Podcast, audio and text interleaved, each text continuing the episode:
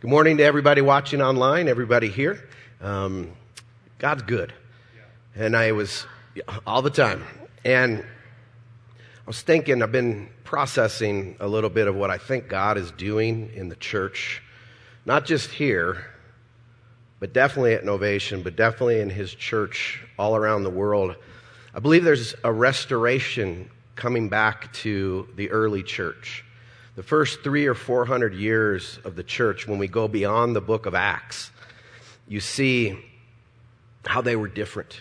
Israel was called to be a peculiar people, set apart, different, right? And so God set them above the nations. The church is called to be different too. And so I think two things are happening. He's restoring an understanding of the goodness of the Father. The more we focus on the goodness of the Father, the more we are changed, the more we see people differently. The Father is always good.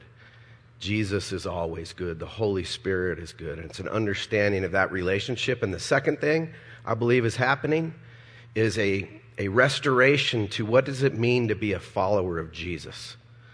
Not just the word Christian. Any, a lot of people say they're Christian, but they don't follow Jesus. They're not, they're not striving to put into practice the things that Jesus said to do, the things that mark a Christian.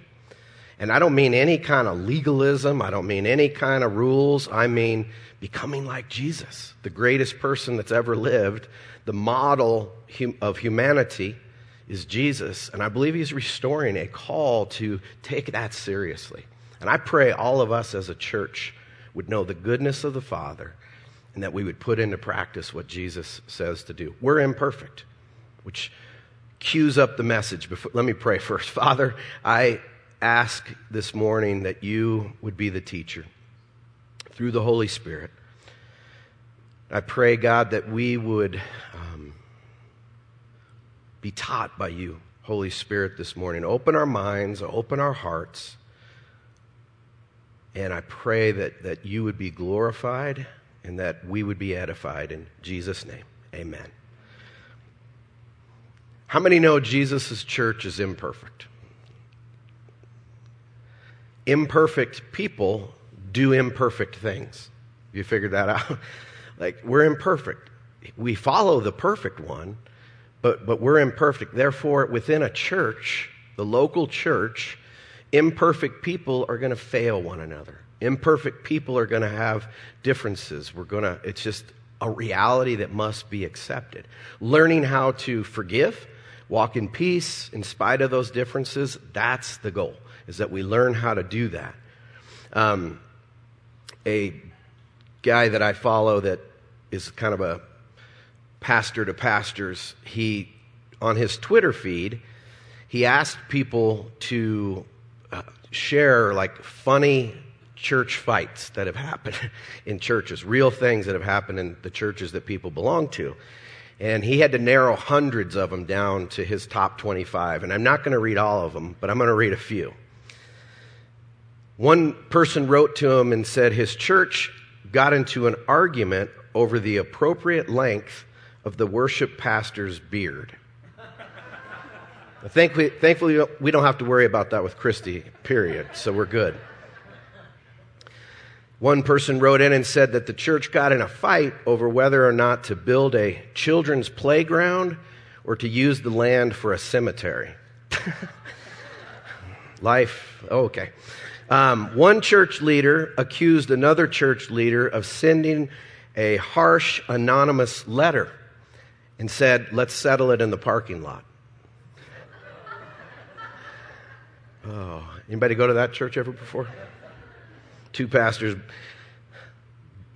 bam, bam, in the parking lot. um, a church had a dispute over whether or not to install restroom stall dividers in the women's restroom. was that was a no-brainer? What are we in the military or something here? Um, uh, yeah, one church had a fight over whether the worship leader should have his shoes on during the service. I've been to that church.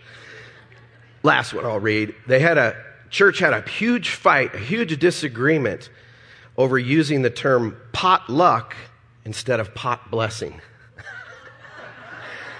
Now that's dumb, right? that is dumb. Today we're going to talk about when we disagree.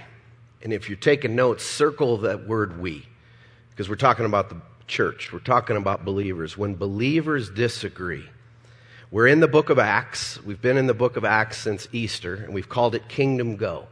We went through the book of Luke where we saw Jesus usher in and inaugurate his kingdom. We called that Kingdom Come. This has been Kingdom Go. And I've been really enjoying the, the study and the other folks that have, have taught as well during this series and just seeing God bringing new understanding of, of the scriptures. And what we're going to talk about today is another one of those pivotal pivotal moments, transitional moments in the book of Acts that has had 2,000 years worth of, um, you know, domino effect to us even today.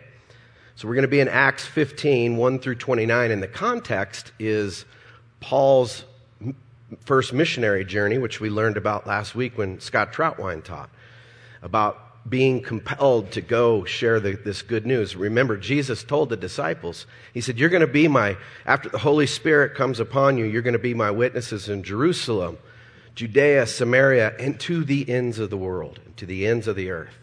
We're seeing that begin to happen. Peter had his awakening that the gospel just wasn't for the Jewish people, it was for the whole world, if you remember that a couple weeks ago. And we saw in 13, in chapter 13 and 14, uh, that this gospel goes to the ends of the earth. So I'm going to divide this section of scripture into three, three different divisions, three different sections, if you will. Divide this passage into three sections. The first one, if you're writing, taking notes, is you can write down the, the division. I'll tell you why. It says in verse 1 through 5, it says, Certain people came down from Judea to Antioch and were teaching the believers, unless you are circumcised according to the custom taught by Moses, you cannot be saved. This brought Paul and Barnabas, who had just been on their missionary journey preaching the gospel, into sharp dispute and debate with them. So Paul and Barnabas were appointed, along with some other believers, to go up to Jerusalem to see the apostles and elders about this question. The church sent them on their way and as they traveled through Phoenicia and Samaria, they told how the Gentiles had been converted. This news made all the believers very glad. When they came to Jerusalem, they were welcomed by the church and the apostles and elders to whom they reported everything God had done through them. Then some of the believers who belonged to the party of the Pharisees stood up and said, The Gentiles must be circumcised and required to keep the law of Moses. There's immediately in this preaching the gospel to the world, there's this division. Jewish believers could not see how Gentile believers in Christ could not, they needed to convert to Judaism. They needed to become Jewish outwardly, in practice, circumcision, all of that stuff. Now, before we're too harsh on them, think about this. You're talking about thousands of years of your God's people. God had set the Jewish people apart. They're, all the things in the law elevated from the, the, the pagan nations around them that just lived like, you know, barbarians. They were set apart and, and began to, to see that God's not like the way these other nations live. And so God wanted to show himself through the Jewish people. But they were obviously very proud of who they were. This is your custom. This is how you've lived life for thousands of years. Now you're telling me people, the people of God don't have to do these things? I can see why they would struggle. That happens in any kind of tradition, right? All of a sudden somebody wants to break with what you thought is tradition. It's like, whoa, hold on. Slow your roll a little bit. So there's this division going on. Then we move to the heading, the discussion we move from division to discussion. It continues, it says, The apostles and elders met to consider this question. After much discussion, Peter got up and addressed them. Brothers, you know that some time ago God made a choice among you that the Gentiles might hear from my lips the message of the gospel and believe. God, who knows the heart, showed that he accepted them by giving the Holy Spirit to them, just as he did to us. He did not discriminate between us and them, for he purified their hearts by faith. Now then, why do you try to test God by putting on the necks of Gentiles a yoke that neither we nor our ancestors have been able to bear? That's powerful. No, we believe it is through the grace of our Lord Jesus that we are saved just as they are. The whole assembly became silent as they listened to Barnabas and Paul telling about the signs and wonders God had done among the Gentiles through them. I would love to go in a time machine and have been in this, this discuss, here, listening to this discussion and be there. Because you got to realize this has impacted you and me.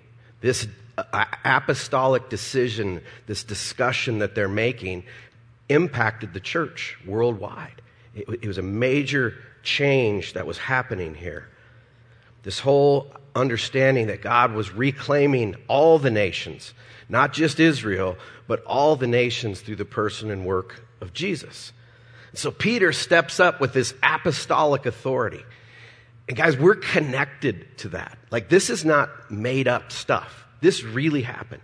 There really was a guy named Peter, a guy named Paul, and God used these people to change the world. And Peter stands up with that apostolic authority and he says, No, we're not going to do this. And here's Peter. They were all Jews. All of Jesus' disciples were, were you know, good, good, you know, God fearing Jewish people. They would have obeyed the law, they would have done all the customs.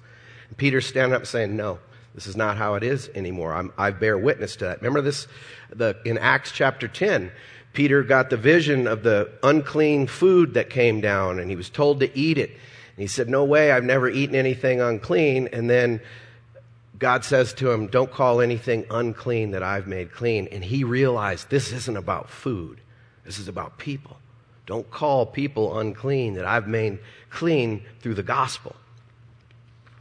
Third heading, the decision. We went from the division within the believing church at the time to discussing how do we respond to this to they came to a decision. Now, Jesus' half brother James is very important right here. Who is James, the half brother of Jesus? We know in John chapter 7 that he didn't believe in Jesus. He rejected his brother as you're not a Messiah. Who do you think you are? Literally rejected his brother's claims. After the resurrection, we're told that, that the resurrected Jesus appeared to James, and he became a follower of his brother as Messiah. You think if a guy died, you saw him dead and he was dead for three days, and then he comes back and you're talking to him face to face, you'd become a believer in him too? Of course, right? And that, that's so James becomes a, a huge uh, part of the leadership of the church, the early church. He stands up and he says, It is my judgment, therefore, that we should not make it difficult for the Gentiles who are turning to God. Instead, we should write to them, telling them to abstain from food polluted by idols, from sexual immorality, from meat of strangled animals, and from blood. For the law of Moses has been been preached in every city from the earliest times and is read in the synagogues on every Sabbath. Then the apostles and elders with the whole church decided to choose some of their own men and send them to Antioch with Paul and Barnabas. They cho- chose Judas and Silas, men who were leaders among the believers. That's not Judas Iscariot, different Judas. With them, they sent the following letter. So they wrote this letter and said, distribute this to all these Gentile churches that you've been reaching. The apostles and your elders, your brothers, to the Gentiles, believers in Antioch, Syria, and Cilicia, greetings. We have heard that some went out from us without our authorization. Again, apostolic authority. They went out with, uh, without our authorization and disturbed you, troubling your minds by what they said. So we all agreed to choose some men and send them to you with our dear friends Barnabas and Paul, men who have risked their lives for the name of our Lord Jesus Christ. Therefore, we are sending Judas and Silas to confirm by word of mouth what we are writing. It seemed good to the Holy Spirit and to us not to burden you with anything beyond the following requirements. You are to abstain from food sacrificed to idols, from blood, from the meat of strangled animals, and from sexual immorality. You will do well to avoid these things. Farewell. Adios. And they get this letter and they read this. So you're a non Jewish believer now in Jesus. And they're giving this instruction. Now, why those four requirements? That's an important thing to understand. Why would he why would they? It almost sounds to us like, well, are you telling them they have to obey the law or whatever and become Jews? Well, I think there's two reasons. First is very practical. It's very practical in that the Jewish believers were the ones that were stumbling over the Gentiles not living like Jews. That stumbled them. That bothered them. They weren't in a place of, of maturity. They weren't in a place of understanding just yet that when you follow Jesus, you don't have to become Jew, that Jesus is the global Messiah, not just, not just for Israel, not just for Jews. So it was a loving thing. They were asking them to walk in love towards their Jewish brothers and sisters. There's another reason, and I'd never seen this before until studying this. If you go to Leviticus, the you know book of the, one of the books of the law, Leviticus chapter 17 and 18 talk about this very stuff, these four things. And when it's written in the law, it says, to the alien in the land, meaning non Jewish people, and to the, to the Jews. And then chapter 17 talks about abstain from food sacrificed to idols. Why is that a big deal? There's no, God doesn't want us worshiping any God but Him. You know, that's the first commandment. Don't have any other gods. So to eat food sacrificed to idols, you know, when they would sacrifice to an idol, they thought they were meeting the need of their God.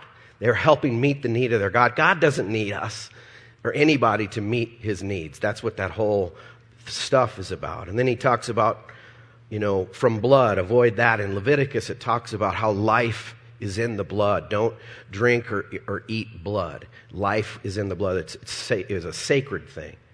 So, this command in Leviticus of these four things, they're just saying, you know, in, in chapter 18 is all about avoiding sexual immorality and what, what that looks like in, in the way God created marriage and He created us as human beings, what se- sex outside of His plan, so to speak, in Leviticus 18. I think it's phenomenal to see that, that it was already written in the law. James says the law is, is spoken every week in the synagogues, and they're going to, the Jewish people will be reminded of the aliens in the land, and it's okay. They don't have to do everything else. They were instructed these four things. That makes sense? Like, that's an important thing for us to understand.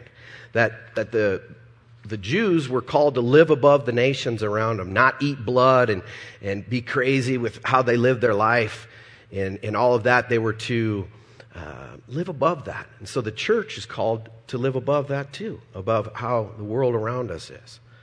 So, what do we get from all of this? Well, let's, let's make this very practical. When we disagree, us in this church, in our local church, or with other believers of other denominations, other movements, whatever, if we disagree, what should we do? The first thing I want you to write down when we disagree is we need to understand the difference between primary and secondary issues. That's what was happening with the apostles and James. They were deciphering between is this a primary issue or these secondary issues?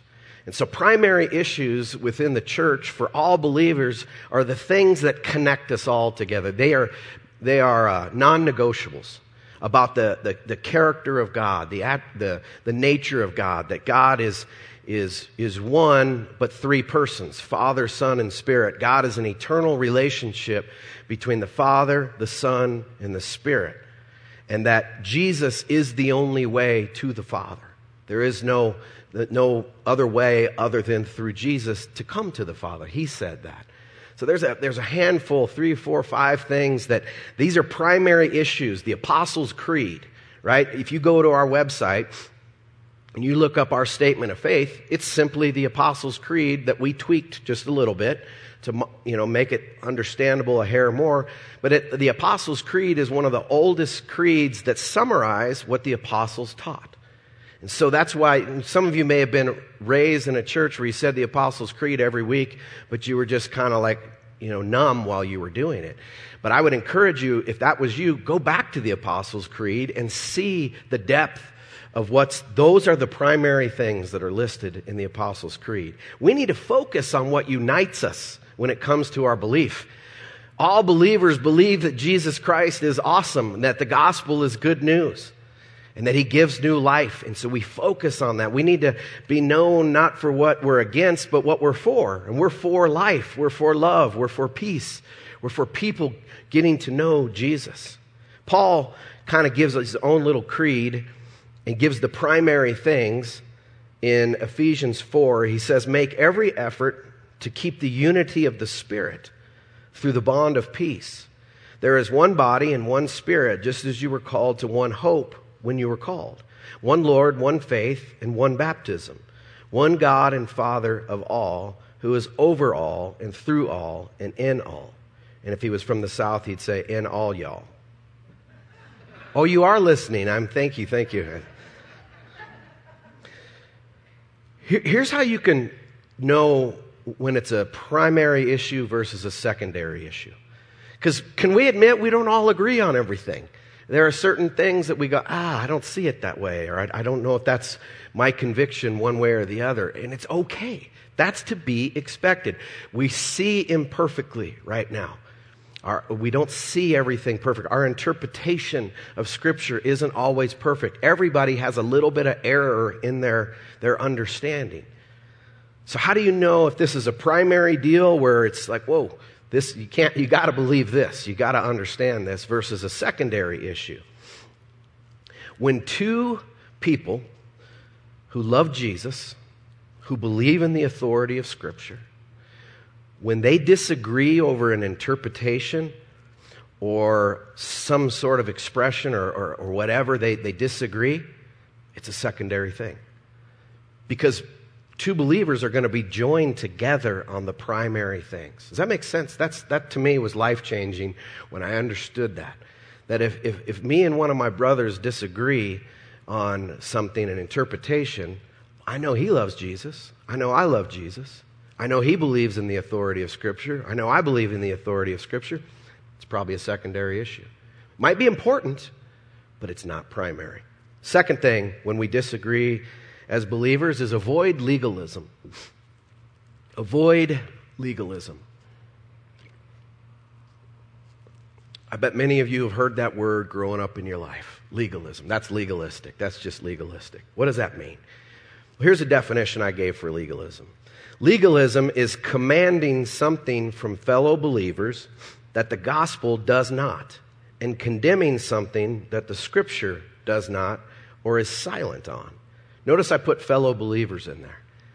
You and I don't get to tell the world how to live their life they're, if they're not following Jesus. Jesus tells people how to live their life. And Paul even talked about that in 1 Corinthians when he talked about people who called themselves believers were living immoral lives, he said, you know, he talked about, I'm not talking about the people of this world. I'd have to leave this world if I wanted to go to a perfect place, right? He said, no, this is for us as we shine in this dark world. Our light shining is, is, is how we live. But commanding something from somebody that the gospel doesn't and condemn something that the scripture on this. So, concerning doctrine, what we believe, and concerning lifestyle choices, what, what there's legalism can show up. Some simple ones to share would be what Bible version should you read?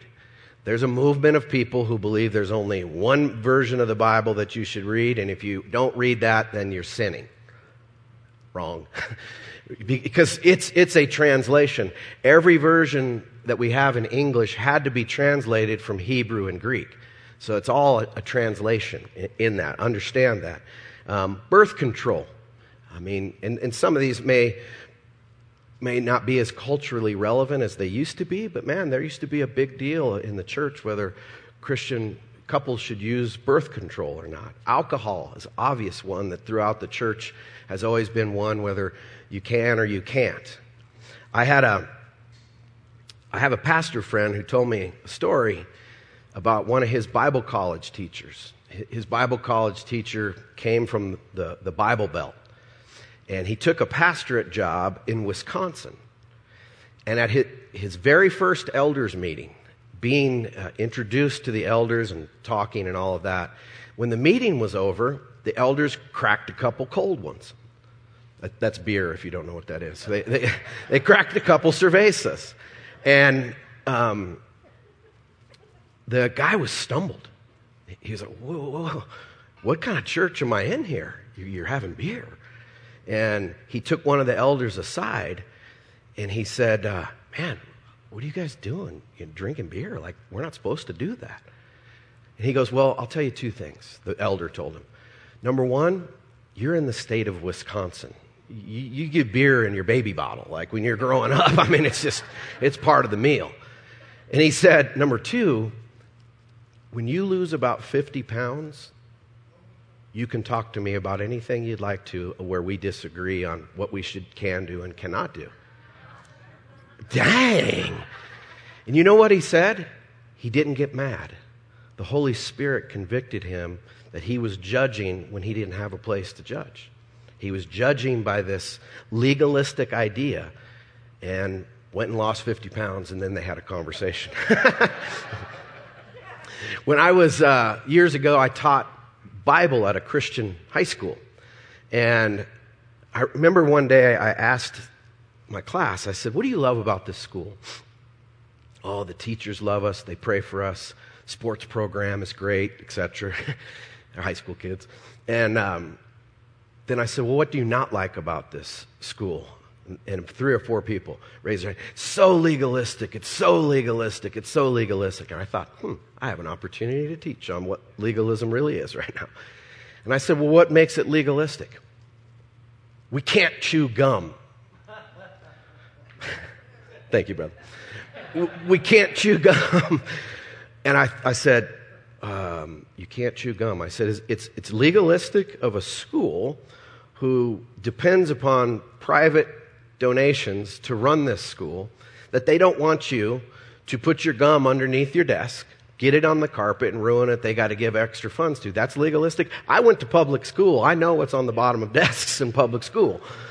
Um, and I said, That's legalistic? And they were like, Well, we can't chew gum. And I said, Listen, has anybody ever told you that you're more holy if you don't chew gum? You're more spiritual if you don't chew gum? If they said that to you, then yes, that's legalism. Making a rule that says you can't chew gum, that's not legalism. We have to always, we might not like the rules. There are many dumb rules that I hate that are, I, I bump up against. But it's that person's, that's, that in, institution, organization, business's right to make those rules. But just don't tell me I'm not a I'm a bad Christian if I don't do these things outside of your, your spot. That's important that we understand that. And that, that to, to be legalistic is to say you're more holy if you don't do this, you're more holy if you do this, when Scripture's unclear about it. That's the point. Learning to distinguish cultural holiness from what real holiness is, is part of maturing as a follower of Jesus. I mean, in certain cultures in, in the South, my cousin was a Baptist pastor in the South, and he said he couldn't be caught outside going into the grocery store without a suit on. If somebody from church saw him and he didn't have a suit on, going to the grocery store, I would hate that. Like, I hate dressing up, if you don't know that. And I thought, man, that would, I'm never going to be a pastor in the South if I got to wear a suit all the time. I love that about us. You're in shorts today, nobody's judging each other. Um, we're able to, to just be free. That's, that's cultural stuff. You know, I'm in jeans, right? Does this make me more holy or less holy? I guess it depends upon how tight they are. oh, no, I didn't. I did, though. The opposite of legalism would be uh, liberalism. Liberalism is not care is, is I guess in the name of grace, in the name of Christian liberty, living carelessly. And we don't ever want to do that. We want the balance. We don't want to be legalistic. And it's, the reality is, God has set boundaries for us for a reason because He loves us, He cares for us. And so we want to walk in that, the boundaries, the freedom, the boundaries that God has given us. Uh, third thing when we disagree is discuss and debate secondary issues, but don't divide. People divide over secondary issues all the time. Churches. You know why there's so many denominations? It's because a movement or a group of people elevated a secondary issue and made it a primary deal. Said, oh, we're just going to go start our own church. We're going to start our own movement. We're going to start our own denomination. And we'll be the church that, that, you know, focuses on that. But you know what? Unity is a priority to Jesus. In John 17, 21, he was praying to his Father. And he said, Father, about the disciples, may they be one as you and I are one, so that the world will know that you sent me. So for us, walking in unity, not taking our ball and going home every time we disagree, is so important to Jesus. It shows the world that the Father really sent him. That's what's at stake when it comes to unity. And it's important that we focus on that. We're not going to always agree. So when we disagree, let's, let's talk about it. Let's debate. Let's look at Scripture together. Let's, let's, let's pray about it together. Let's stay humble. Let's stay teachable. I think that's so important on that. Making, we don't want to make a secondary issue a primary issue. You know, a lot of denominations that you, if you were to Google how many Christian denominations there are, just under Baptist, you'll find about 100 different. And all those churches, different churches, come from the mode of baptism. Do we baptize infants? Do we baptize adults? Do we baptize believers? How do we baptize? Do we sprinkle? Do we pour? Do we take them all the way under? I mean, I have a Scottish pastor friend who says the most uh, biblical way of baptism is for the person to stand like this and they pour, as the Holy Spirit was poured out, they pour the water on them and get them soaked that way. And we had a nice laugh over. I said, "No, you dunk, man. We go all the way in. Make sure, make sure it takes. Hold some down a little bit longer than others. Make sure it takes." I'm not dividing. I love this man. I'm not going to divide over people who baptize infants. We don't do that here. We, we're, we are trying, we're non denominational, so we're, we are trying, I had to throw that in, but we get to uh, you know, we look at Scripture and as a team, we look, say, okay, well, it seems like the most biblical way. And if you look at the life of Jesus, he was dedicated as a child and got baptized as an adult. So that's how, how we do it. Not adults, but when somebody's of the age of saying, I want to follow Jesus, they get baptized. So not in my notes was a lot of that, so that was free. Um, thank you. Fourth point when we disagree, walk in liberty and love. Walk in liberty and walk in love. Do all things with love. When we disagree, walk in liberty, walk in love. We have to do that. Liberty is the freedom given by God to make wise choices concerning matters that Scripture does not specifically address without fear or pressure from fellow believers. I like that definition. We're free to make wise choices. When the scriptures are, we say this a lot here. Brian says it a lot. When the script, where, where the scriptures are black and white, let's be black and white. These are, it's right there. But let's, we're reading an ancient book that was written to ancient people. Therefore, it takes great skill and teamwork and unity to lift out from Scripture how does this apply to us today? Does it even apply to us today? What did it mean to the original audience? What does it mean to us today? That's, that's what we have to strive for in unity. And so in that gray area, we're free to make wise choices, your own choices that, that for, for yourself. When it comes to doctrine or beliefs, interpretation, when it comes to practice, you know, can I eat Twinkies or should I not eat a Twinkie? Can I have a box of Twinkies or should I just have one? I mean, you start working your way f- through these kind of, of issues and cultural things.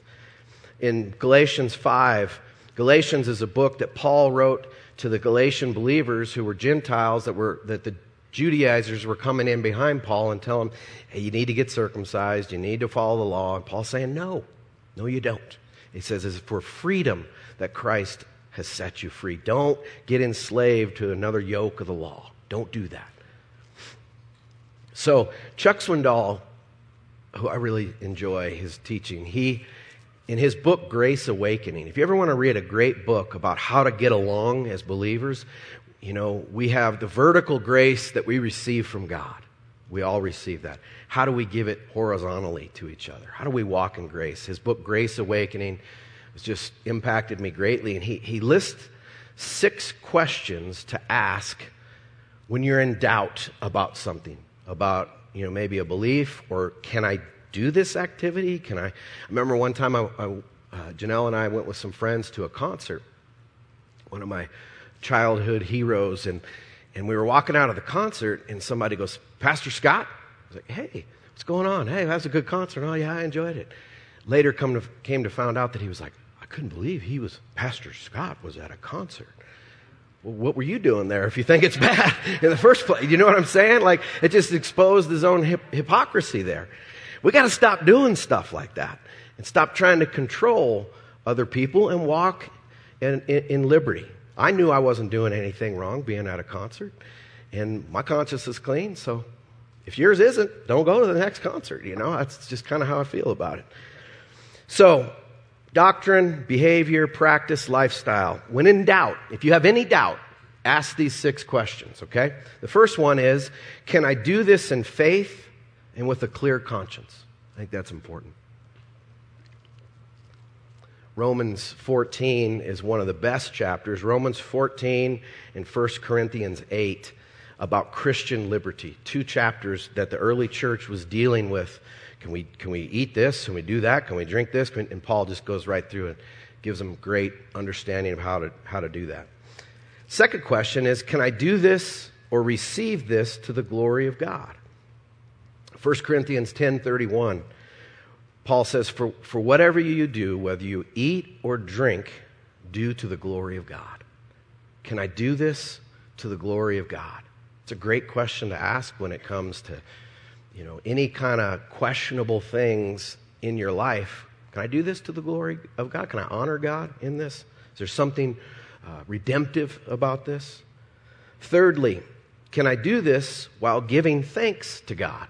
And this would be whatever you're in doubt about. That's what I'm saying. Is, you know, can I do this to give thanks to God? In other words, is it something that I can thank God for or see as a gift from God? Fourthly, can I do this and not violate the law of love? We're to love God and love our neighbor as ourselves. If something I'm doing, you know, could hurt somebody or, or come across as unloving, I need to not do that. That's, that's following Jesus. That's putting love before my own needs or, or interests and desires. guess what? We're all imperfect at, at practicing this right now. But we're going to strive to, to, to follow Jesus in this. Jesus was always called by the religious, you know, he was called a drunk, a glutton, wine bibber, a friend of sinners. Was he a drunk? No. Was he a, did he drink wine? He did. I know that stumbles a lot of people. It was just grape juice. No, it was wine. It was the real deal. He drank wine, but he wasn't a drunkard. He didn't eat too much. Was he a friend of sinners? Yeah. He was a friend of sinners. Thank, that makes him my friend of this sinner. I'm thankful for that. Fifthly, should I keep my freedom between myself and God? Paul says that. I, memorized it in King James for some reason, but hath thou liberty, keep it between yourself and God. That's marks of a mature person or a maturing person is you have freedom in some area of conscience that somebody else doesn't. Your maturity doesn't go out and broadcast it to everybody. It doesn't go out and say, hey, you got to be like me. No. Um, okay, I'm going to tell you. Janelle and I were at, at this place, and it was like a little restaurant, and uh, it was when the whole mask mandate changed, where you didn't have to wear a mask indoor, blah, blah, blah, how, how it all worked. And there was these two guys that we were talking to when we first we were being got to the host, and they didn't have their masks on, and they were eating and drinking, and we went and sat down, and there was a table of people hanging out as well. And when they got up and moved about the, the, the establishment, they put their masks on. And I saw the two guys that were by the host table tell the guy, You don't need to wear that in here. I was like, Ooh, here we go. This is mask 101. Don't, don't tell, thou shalt not tell me what to do with my mask, right? And um, I saw the guy, he was a big dude, older, big guy. And he kind of leaned in and he goes, If I want to wear my mask, I'm going to wear my mask. You mind your own business. I was like, Dang. That's true. That's called liberty, right? He could wear his mask. I'm not going to judge him. And, and, and I, I don't know why in the world that showed up in my notes here. It's not in my notes, but it's maturity to not make everybody think like you. I guess that's my whole point in that. The guy that told him he didn't have to wear his mask, mind your own business. Maybe he has a condition or something like that. Then, lastly, am I trying to justify my position by taking Scripture out of context? One of the big ones on that, taking Scripture out of context, is the body is the temple of the Holy Spirit. Therefore, you shouldn't smoke. You shouldn't do this. And that's often said by people who are overweight and unhealthy themselves, or drink you know, too many cokes or whatever. And we're in other, each other's business when we shouldn't be. The, the taking the temple, body as the temple of the Holy Spirit out of context, that context of that verse, Paul is saying sexual immorality. Don't join yourself to a temple prostitute. You're thou the temple of God. Does that mean we shouldn't take care of our bodies? Of course we should. We're stewards of our bodies. We should do our best. But don't use that as a, as a judgment statement or a way to try to get someone to make us make them think the way you do. I know somebody who was trying to get hired on a Christian organization, and they were honest that they smoked. And they got rejected for the job because they were honest that they smoked. And they, they quoted, The body is the temple of the Holy Spirit. And I shuddered at that. I thought, don't do that. Don't take scripture out of, out of context. The, you know, it's, in our modern world, it's, it's not as big a deal, but when it comes to tattoos, right? People quote Leviticus, the law, where the children of Israel were to- told not to put permanent markings on their body. See, it says it right there. Google are, are tattoos for Christian good or not? And that scripture will come up. But I got some little insight on that. When you read it, it says, don't eat shellfish and don't wear a shirt mixed with two types of material. We're all breaking the law right now because I know this is dry fit and something else or whatever. We, we take things out of context. We try to, you know, proof text something on our point and justify, and we do damage. People have been damaged over the years by proof texts and legalism and trying to justify our positions. And they don't want to go to church anymore. And they're, they're, people are leaving, the younger generation is leaving the church in droves. And they, they, they, you know, and I hear it all the time. I don't like church. Come to our church. We're pretty cool. Like, we have a good church. And I, we need the church. Jesus loves the church. And for someone to, to go outside of that, they're missing out on life and relationships and what the church was created for. So I would say this be honest about your convictions. Be honest. It's okay to have a conviction on an interpretation of Scripture or practice. Don't force it on others. I got to be careful not to do that too. I'm talking to myself. We can't force those convictions on everybody. We're going to take communion. Worship team, that's your cue. I'm just kidding. That's a little in house joke with the worship team. Um, Did, if you, did you all get the communion elements? If you did not get communion and you would like to take it, would you raise your hand and we'll get, we'll get it to you? So just raise your hand if you didn't. Um, communion unifies us. Do you realize every time we take this, we're saying, Lord, I'm with you. Uh, Lord, I'm with them. We're, we, we are walking in unity, even when we disagree on something. This is our unity. This is our own personal reminder of our forgiveness, our failures, and His perfection. This is what we agree on. It's what unifies us. Would you stand with me? We're going to sing, prepare our hearts to take communion together. And if, if you're watching online or even in this room and you've never put your faith in Jesus, I would say today's the day. And faith is agreeing with Jesus about who he is, that he's the Lord, he's the Savior, and who he says you are. He loves you, and he came on a mission to redeem us. Agree with him and say, I give you back my life that you gave me. You be the, you be the driver of my life. I want to follow you. I want to turn from my own life of selfishness to a life of following you, Jesus. So let's sing this together and get our hearts ready for communion.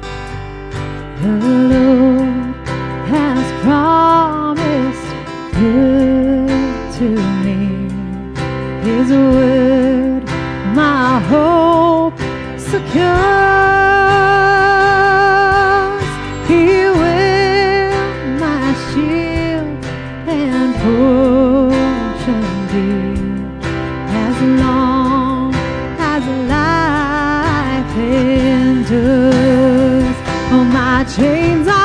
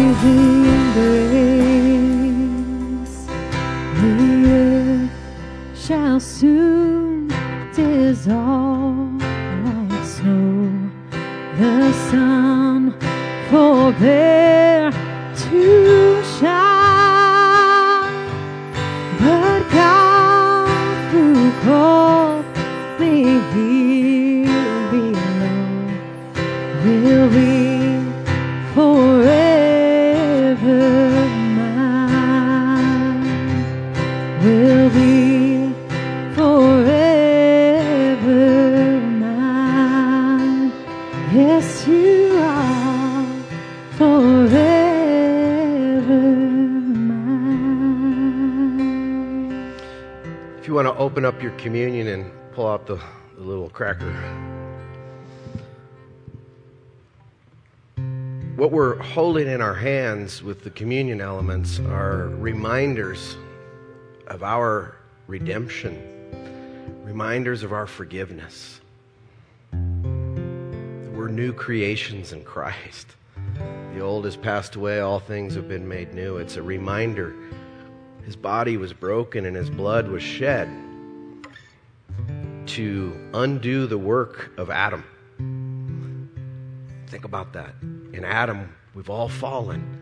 In Christ, he's making us alive because of what he did in his life, death, and resurrection. It's such a beautiful thing to understand. He defeated the enemy of sin by nailing it to the cross, he defeated our enemy of death by rising from the grave.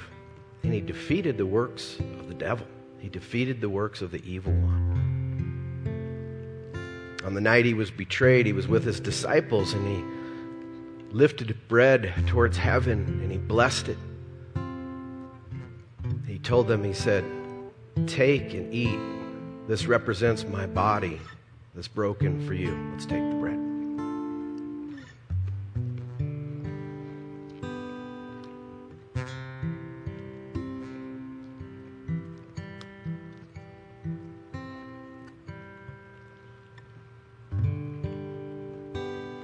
In the same way, after supper, he took a cup of wine and he raised it to heaven and he blessed it.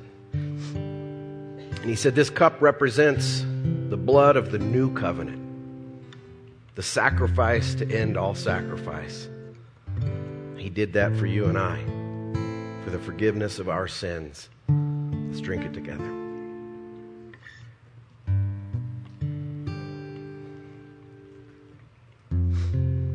Lord, we are grateful for your love. Father, thank you for Jesus.